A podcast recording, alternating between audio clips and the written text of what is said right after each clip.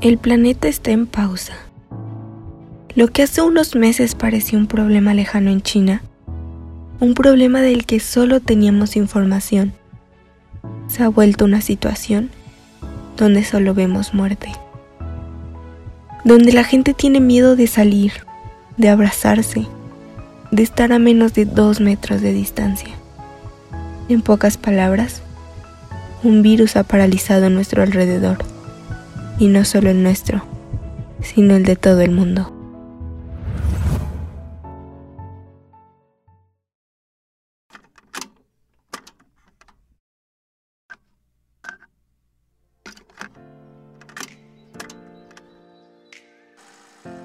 Mi nombre es Brenda Reyes. Bienvenidos al cuarto episodio de Conviviendo.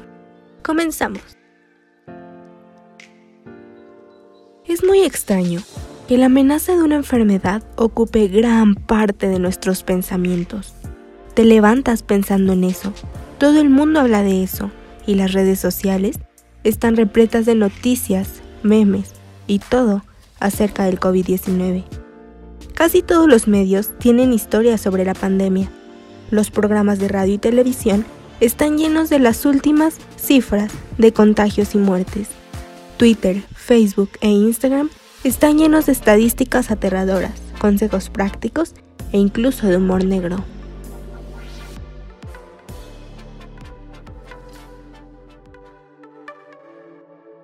¿Cuál es el problema? Estar bombardeado constantemente de información puede provocar muchas cosas en nosotros, con efectos inmediatos en nuestra salud mental. Este sentimiento constante de amenaza e incertidumbre puede traer efectos traicioneros en nuestras mentes. Todo esto ha provocado en la sociedad miedo.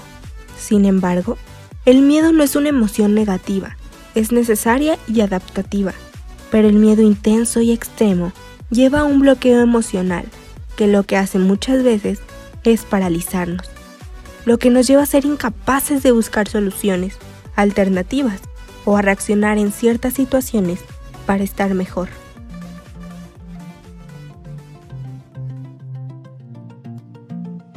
El coronavirus ha llegado en una etapa donde la información sigue circulando, a pesar de estar encerrados.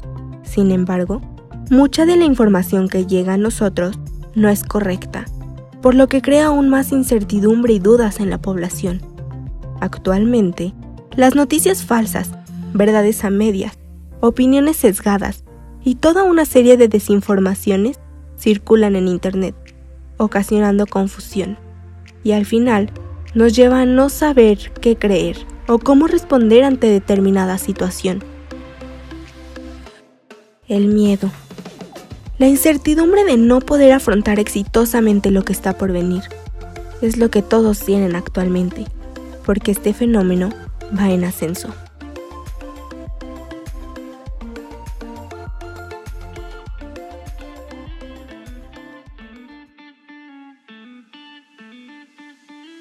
Ante situaciones adversas, cuando el miedo está generalizado en la población, se introduce cierto tipo de expectativas que en el mejor de los casos permite afrontarlo en conjunto de la mejor manera. Por el otro lado, cuando se sale de control puede tener consecuencias catastróficas.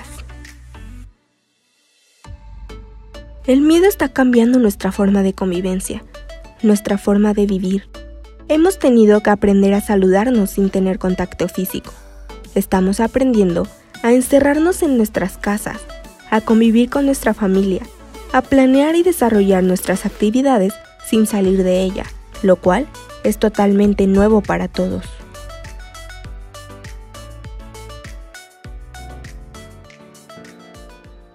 El miedo. El miedo es la enfermedad que puede ser peor que la enfermedad misma. El miedo es el virus más grave que puede afectar a los seres humanos. Hace que entremos en pánico y tomemos actitudes irracionales. Nos puede llevar a generar ansiedad, depresión y hasta nos puede llevar a perder la habilidad para reinventar y responder inteligentemente en situaciones estresantes. Esto es que debemos tomar medidas para la prevención y además trabajar en nuestras emociones para prevenir que nuestra salud psíquica sea afectada por nuestros miedos, por nuestras desesperaciones y ansiedades.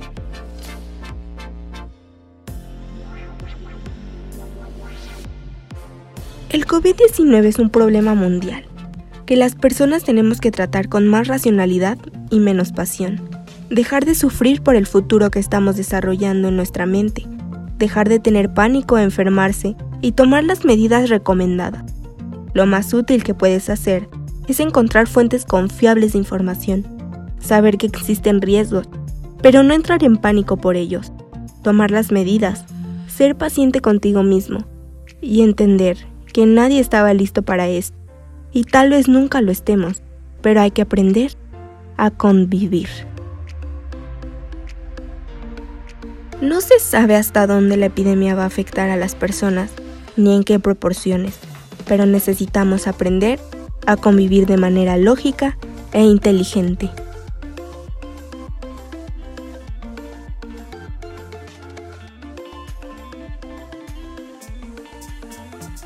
Esto es todo por el podcast de hoy. Muchas gracias por su tiempo, por estar escuchando esta serie de episodios con Viendo.